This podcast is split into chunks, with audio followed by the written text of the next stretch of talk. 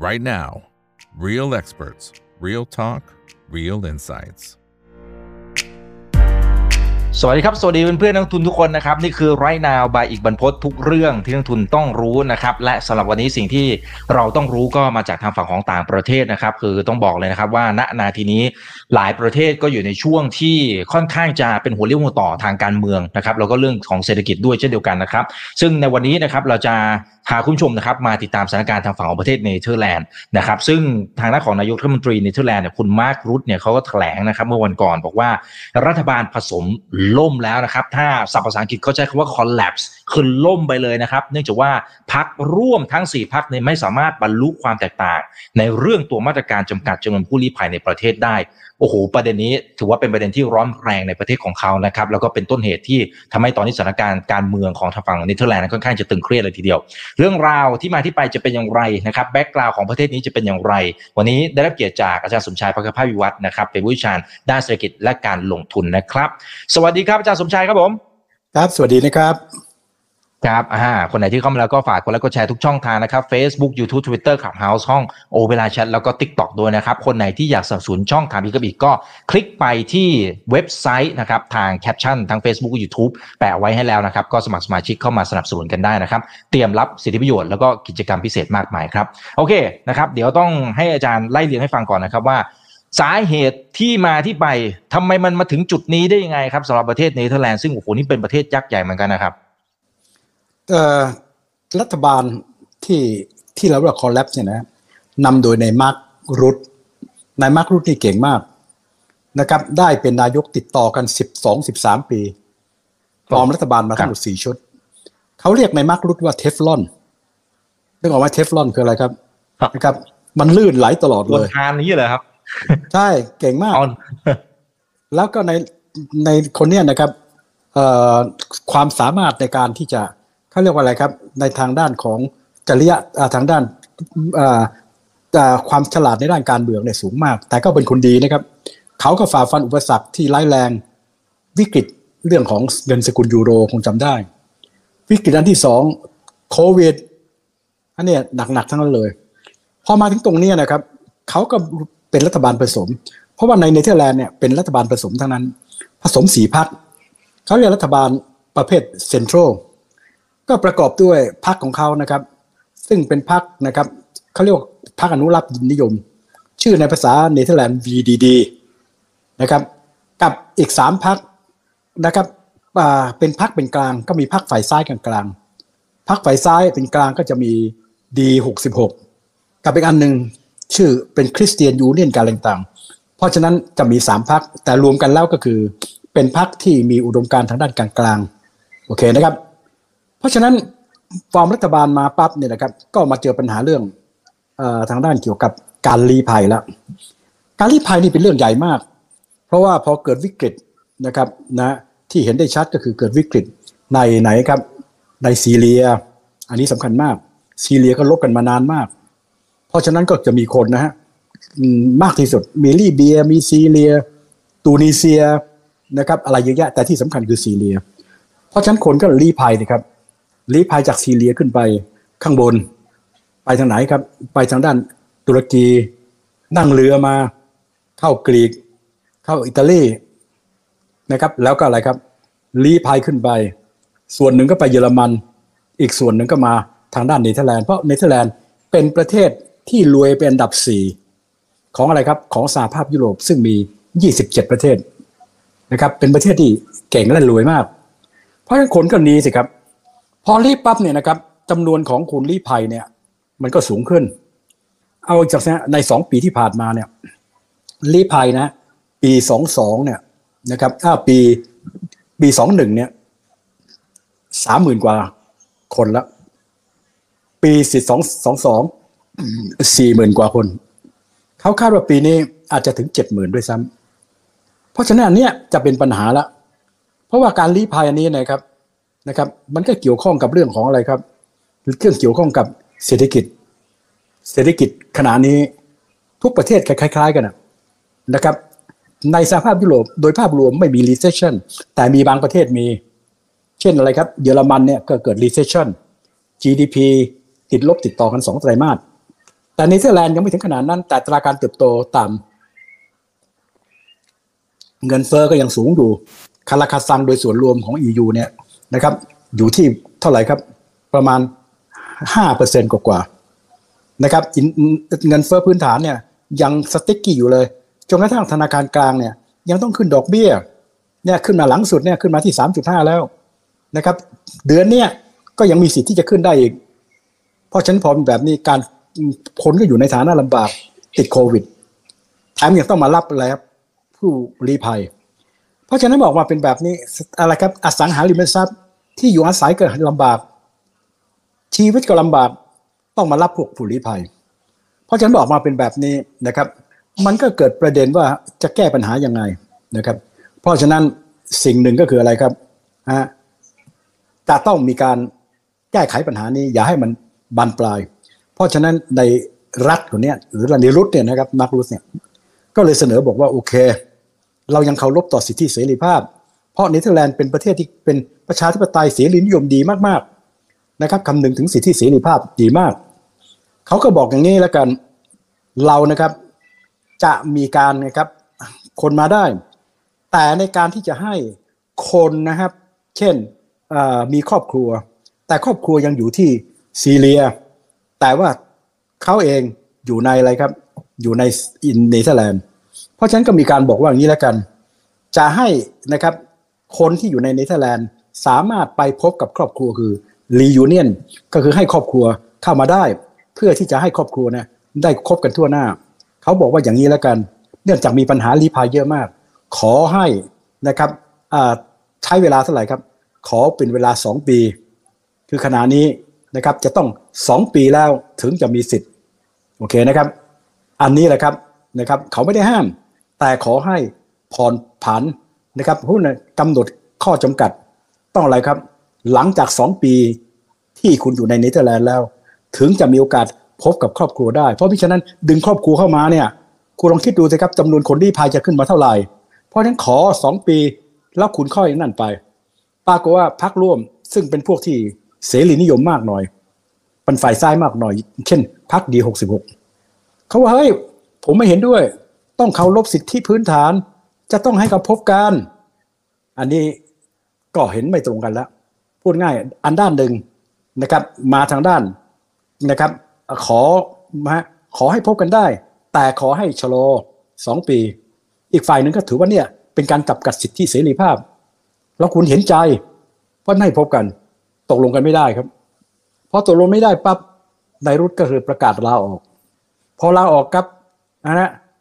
ในแง่ของเขาเรียกว่าอะไรครับ การเมืองการปกครองระบบรัฐสภาเนี่ยเขามีคำว่า collective responsibility คำว่า collective ก็คือรัฐบาล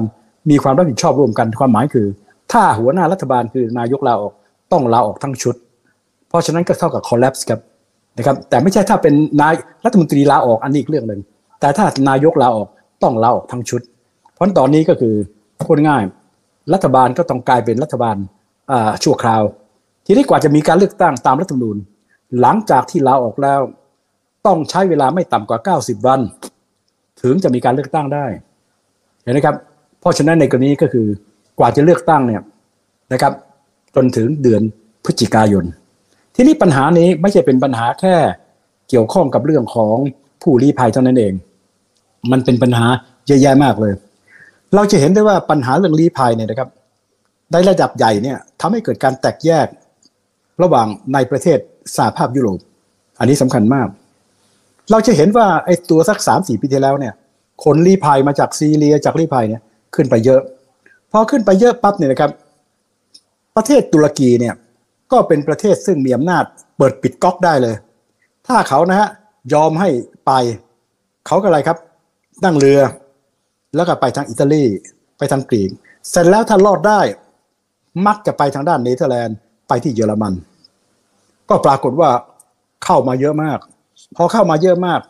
27 ประเทศ ก็ทะเลาะกกันสิครับ บางประเทศเป็นพวกที่เขาเรียกว่าขวาหน่อย เช่นฮังการีโบแลนด์นะครับ แล้วก็ในบางช่วงรัฐบาลขวาจัดอิตาลีขึ้นมาเต็ม พวกนี้เขาบอกผมไม่รับ เพราะฉะนั้นในกรณีทางด้านไหนครับ ทั้ง EU เนี่ย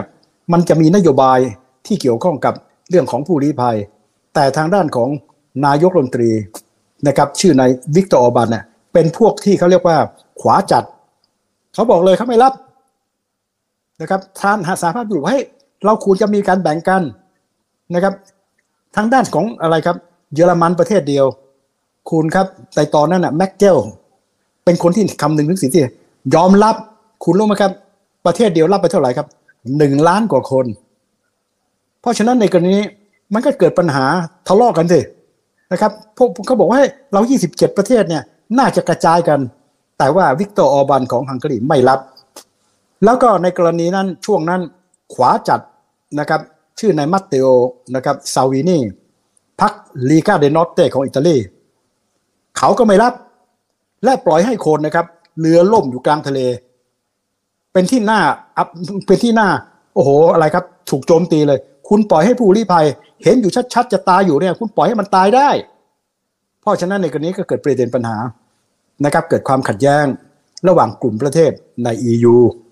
นะครับในเรื่องของนี้ เพราะฉะนั้นเยอรมันเปิดกว้างนะครับประเทศอะไรประเทศอื่นก็กว้างนะครับเนเธอร์แลนด์ก็จัดอยู่ในประเภทกลางๆ แต่บางประเทศไม่ยอม อันนี้คือในระดับของ EU นะครับสองในระดับ EU ก็มีปัญหาต่อทำยังไงวะ ถึงจะนะครับไม่ให้คนเหล่านี้เข้ามาเยอะแยะ เพราะคุณเข้ามาแล้วเนี่ยค่าใช้จ่ายเอ่ยแต่ปัญหาการเมืองในอนาคตสูงนะคุณเห็นไหมที่ฝรั่งเศสเผากันเยอะแยะเนี่ยก็เพราะว่ามันมีคนเหล่านี้พอตั้งหลักขึ้นมาได้ ตัวเองก็มีความรู้สึก เอ้ย ฉันเป็นคนฝรั่งเศส แต่อะไรครับ พวกนี้ทำมาหากินก็ลำบาก แล้วก็มีวัฒนธรรมที่แตกต่าง เพราะฉะนั้นจำนวนนี้ก็ทำให้ประชาชนไม่พอใจนะครับ แต่ว่ามันก็มีการเมืองระหว่างประเทศทางตุรกีก็มีอำนาจต่อรอง เขาบอกเลย ผมเปิดก๊อก เปิดก๊อกคืออะไรครับ ยอมให้นั่งเรือจากตุรกีเข้ามาไปยุโรปอืมแค่นี้ยุโรปตายชักเลย ยุโรปต้องทำไงครับ ต้องไปยอมตุรกีนะครับ บอกว่าไง นี่คุณคุณช่วยกัดไอ้พวกนี้หน่อยได้ไหมตุรกีหัวเราะ แล้วผมจะได้อะไร ในที่สุดอียูต้องอะไรต้องให้ตังค์กับทางด้านตุรกี ยังไม่พอ EU บอกว่าเฮ้ยทางด้านตุรกีคุณไม่พอ คุณจะต้องทำไงครับ ต้องขอวีซ่าเชงเก้นกับผม เนี่ยใช่เนี่ยเห็นไหมครับ และอีกอย่างหนึ่งคุณสังเกตดูสิครับ ตุรกีใช้อำนาจต่อรองลักษณะนี้ เพราะฉะนั้นอียูในที่สุดต้องยอมอะไรครับ ยอมตุรกีอะในแง่ฉันตุรกีในระยะหลัง ก็ใช้ตัวนี้หยับนาโต้ไงบีบสวีเดนแทบตายเลยเข้าใจไหมครับนะครับ เพราะฉะนั้นอันนี้ก็เป็นปัญหาเรื่องของระดับ ระดับในประเทศ ประชาชนก็ไม่พอใจสิ เพราะคนเหล่านี้เข้ามาถึงทำให้เศรษฐกิจเขาแย่ ยังอะไรครับ จะต้องมาช่วยเหลือเขา และคนเหล่านี้พอมาสักพักหนึ่งสร้างปัญหาการเมืองอะ เพราะฉะนั้นกลุ่มเหล่านี้ก็เลยทำให้การเมืองของประเทศยุโรปเนี่ยเกิดการขยายตัวของกลุ่มขวาจัด กลุ่มขวาจัดคือพวกต่อต้านผู้ก่อการร้าย ต่อต้านสิทธิเสรีภาพ โอ้โห ขวาจัดได้คะแนนสูงครับ ในฝรั่งเศสก็คือตัวอะไรครับ เขาเรียกว่า Rassemblement National นะครับ ที่ตอนนี้คะแนนเสียงเนี่ยกำลังจะขึ้นมาเป็นประธานาธิบดีได้ในอนาคตเลย จากจากเป็นพรรคที่ที่มานะครับ เพราะฉะนั้นเลอแปนไงพวกนี้ต่อต้านพวกนี้สองนะครับในขวาจัดยังมีอีกอันหนึ่งชื่อนายเซมมูร์นะครับนายเซมมูร์เนี่ย ยิ่งขวาไปกว่านั้นเขาบอกอะไรครับ ส่งมันกลับบ้านเลยเห็นไหมครับพวกนี้ขวาจัดมีคะแนนเสียงเยอะ รัฐบาลที่อยู่ในกลางซ้ายชักแย่แล้ว คะแนนเสียง ในในเยอรมันก็มีพรรค Alternative für Deutschland ตอนนี้ได้คะแนนเสียงพอสมควรเลย พวกนี้ก็ต่อต้าน ในอิตาลีก็จะมีซาวินีซึ่งตอนนี้ร่วมรัฐบาลอยู่ และก็ตัวรัฐบาลอิตาลีตอนนี้ก็เป็นขวาจัด แต่เป็นขวาจัดที่ค่อนข้างดีผู้หญิงอะนะครับเมื่อชื่ออะไรครับ เมโลนีนะครับ แต่เขาก็มีลักษณะเหมือนกันอย่างหนึ่ง ต่อต้านเรื่องของการลี้ภัย อันนี้ก็ขวาจัดพอถึงขวาจัดยังไม่จบครับนะครับ คนเหล่านี้คะแนนเสียงสูงขึ้น และในเนเธอร์แลนด์ก็มีพรรคขวาจัดชื่อวิลเดอร์สนะครับ เพราะฉะนั้นนายวิลเดอร์สก็มีคะแนนเสียง เพราะฉะนั้นตอนนี้พรรคต่างๆ เหล่านี้กำลังอยู่ในลักษณะเสียศูนย์คะแนนเสียงมาครองสังเกตดูสิครับนะกำลังถูกไล่คะแนนขึ้นมานะครับ จากพรรคของขวาจัดซึ่งสมัยก่อนไม่มีเลย แต่พราะมันมีเรื่องของอะไรครับ เรื่องการก่อการร้าย เรื่องของอะไรครับการรีภัยทำให้พวกขวาจัดเนี่ยได้คะแนนเสียงจากประชาชน ยิ่งมีการเรื่องของอะไรครับโอ้โหเผาอะไรต่างเขาขาจัดกูบอกมึงแล้ว บอกมึงแล้ว อย่าไปรับมันส่งกลับ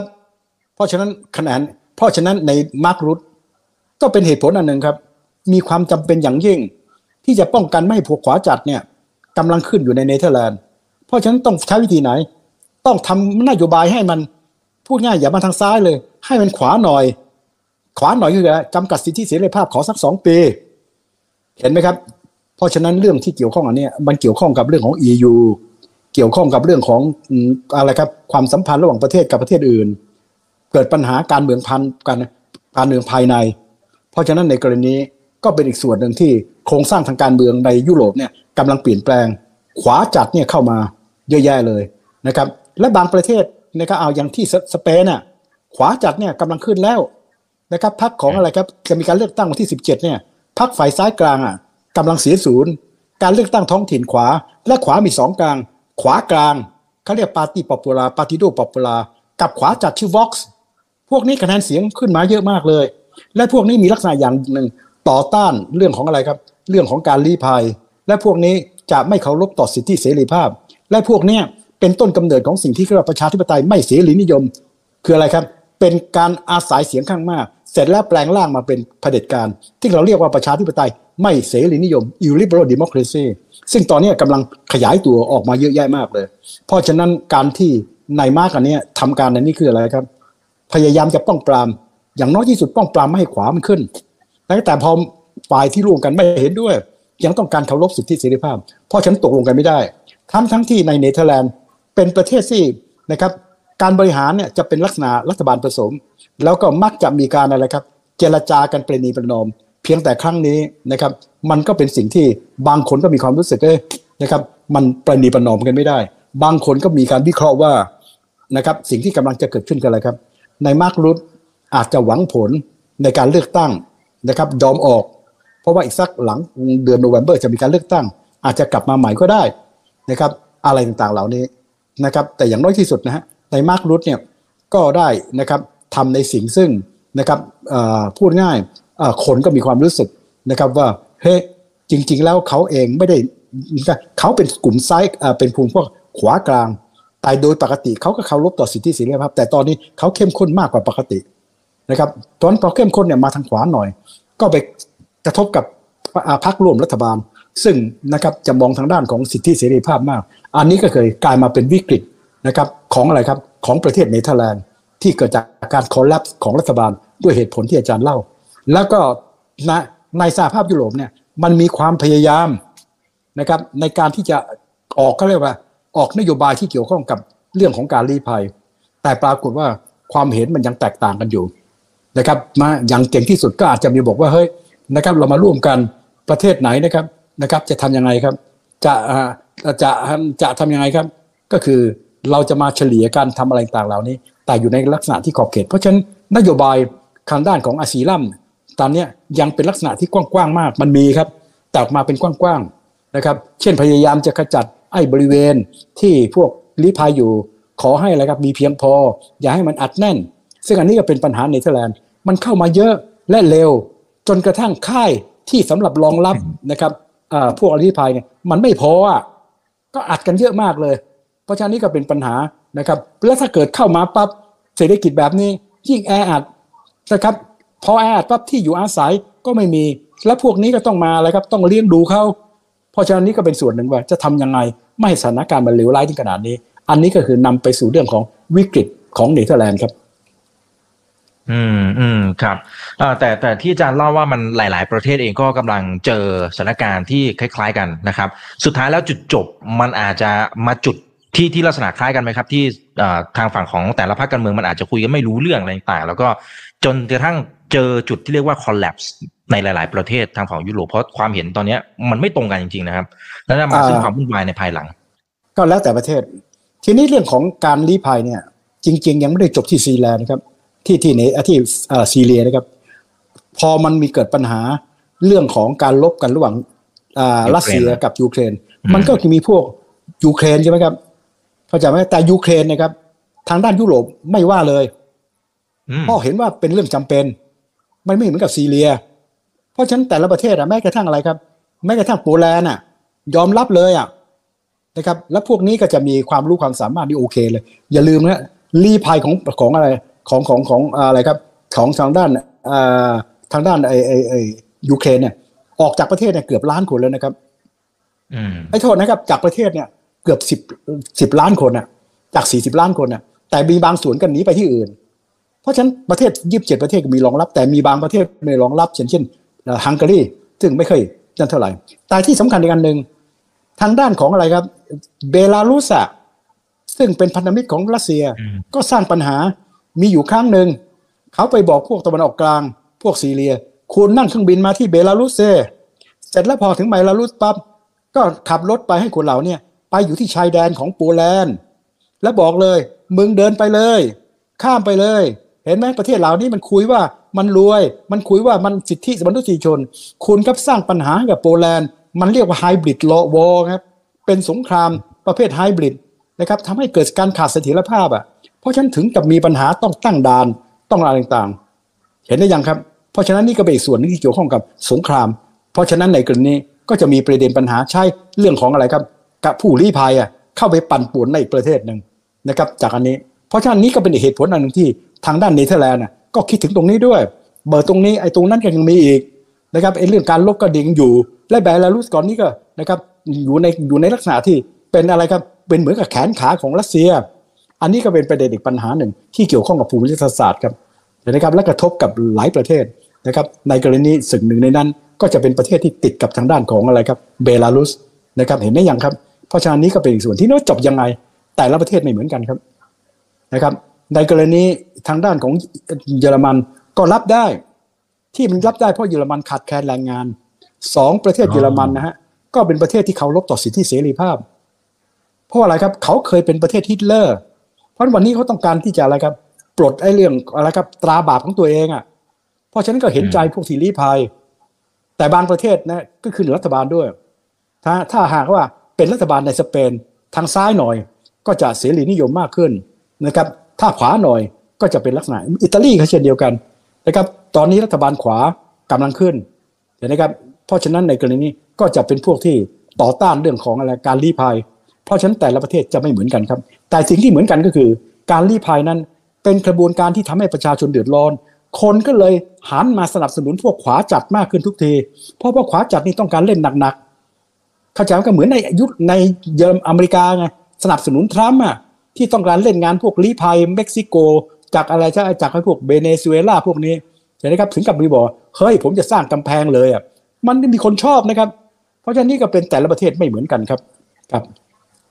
อืมอืมครับครับเออแต่อาจารย์ครับคือในช่วงที่ผ่านมาเราก็จะเห็นว่าวิกฤตผู้ลี้ภัยมันจะอยู่ที่ทางฝั่งยุโรปเนี่ยที่อาจารย์ว่าเนี่ยอันนี้ก็ก็น่าจะหนักสุดแล้วนะครับ แต่มันมีโอกาสไหมถ้าสมมุติว่าควบคุมสถานการณ์ไม่ได้หรือหาทางออกไม่ได้จริง มันอาจจะเช่นเขาอาจจะลี้ภัยไปที่อื่น แต่ทำให้เกิดปัญหาในภูมิภาคอื่นไหมหรือหรือมันไกลเกินไปครับ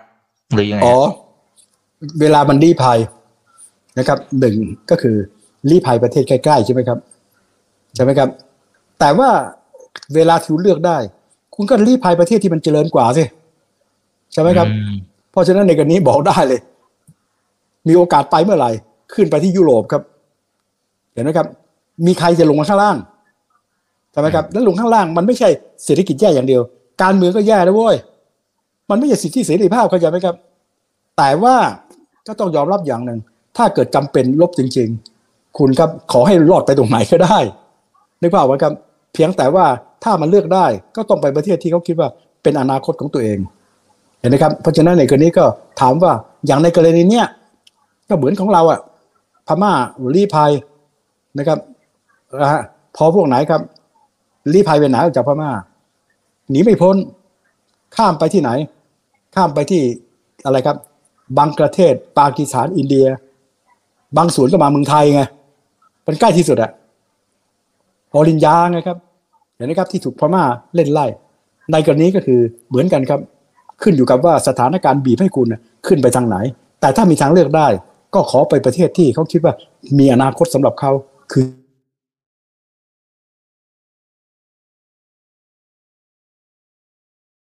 เจริญไม่ไปอยู่ที่กรีกนะครับ แต่พวกนี้มันก็นะไม่ไปอยู่ที่กรีกขอไปที่เยอรมัน ไปทางสแกนดิเนเวีย แต่เยอรมันมากที่สุด เพราะอะไรครับ มันมีสิทธิเสรีภาพมันรวยกว่า เพราะฉะนั้นถ้ามันมีทางเลือกจะเลือกอันนี้ทั้งนั้นนะครับ อืมอืมครับ อ่า โอเคนะครับ แต่ถ้าสมมติมองในในภาพใหญ่ทั้งหมดนะครับอาจารย์เอ่อทางด้านของผู้ลี้ภัยที่เป็นปัญหาในหลายประเทศเราถือว่านี่เข้าขั้นวิกฤตแล้วหรือยังครับ จริง ๆ ในตัวรีภัยนะฮะตอนที่เกิดเมื่อสามสี่ปีที่แล้วเนี่ยในยุโรปอะถือว่าวิกฤตครับ แต่ตอนนี้อืมวิกฤตลงไปแล้ว ตอนนั้นนะวิกฤตจริง ๆ เพราะว่าตอนนั้นเราจะเห็นนะฮะบอลลบกันในซีเรีย คนออกมาเป็นล้านๆเลยอะนั่งเรือ แต่ตอนนี้ก็ยังมีอยู่นะนั่งเรือไปแล้วก็ตายกลางทางเยอะแยะนะครับ มันก็ยังมีอยู่กับเรานะครับ ก็ถือว่าเรื่องลี้ภัยยังไม่ได้จบครับ เพียงแต่วิกฤตหนักๆเนี่ยเมื่อสักประมาณ 3 4 ปีที่แล้วที่เราได้ข่าวครับ แต่ตอนนี้ก็ยังเป็นวิกฤตอยู่นะครับ เพราะฉะนั้นในกรณีก็หนีไม่พ้นนะครับในในในในอเมริกาวิกฤตนี้ยังอยู่อะไบเดนต้องมาแก้ไขจะทำยังไงวะ กับผู้ลี้ภัยนะยังครับ เพราะฉะนั้นนี่ก็ต่อสู้ระหว่างทรัมป์กับทางด้านไบเดน เกี่ยวกับผู้ลี้ภัยที่มาจากทางด้านละตินอเมริกาครับ อืมอืมครับ อ่า โอเค ได้ครับอาจารย์นะครับ อ่า เพราะฉะนั้นก็ทันทีที่มันมีเหตุการณ์อะไรที่เกี่ยวข้องนะครับ ก็จะขออนุญาตเรียนเชิญอาจารย์เข้ามาวิเคราะห์กันแบบสดๆแบบนี้นะครับ ก็จะได้เท่าทันนะครับกับสิ่งที่เกิดขึ้นบนโลกใบนี้ด้วยนะครับ วันนี้ขอบพระคุณอาจารย์สมชายมากๆเลยนะครับ ครับ สวัสดีนะครับ ครับสวัสดีครับผมส่วนครั้งหน้าเป็นเรื่องไหนเดี๋ยวรอติดตามกันนะครับ นี่คือ right now บายอีกวันพศทุกเรื่องที่นักลงทุนต้องรู้นะครับ ส่วนคนไหนที่อยากสนับสนุนช่องถามอีกกับอิกก็สามารถสมัครเข้ามาเป็นสมาชิกเป็น community ของเราได้นะครับแล้วก็จะได้รับอย่างแรกก็คือเสื้อของช่องถามอีกไปหนึ่งตัวนะครับ แล้วก็กิจกรรมอื่นเดี๋ยวจะตามมาด้วยนะครับ สัปดาห์ที่เราเพิ่งจะแจกหนังสือแบบ Exclusive ไปด้วยนะครับเอาละฮะสำหรับในช่วงนี้ลากันทุกท่านไปก่อนนะครับ พบกันใหม่วันพรุ่งนี้นะครับ วันนี้สวัสดีครับ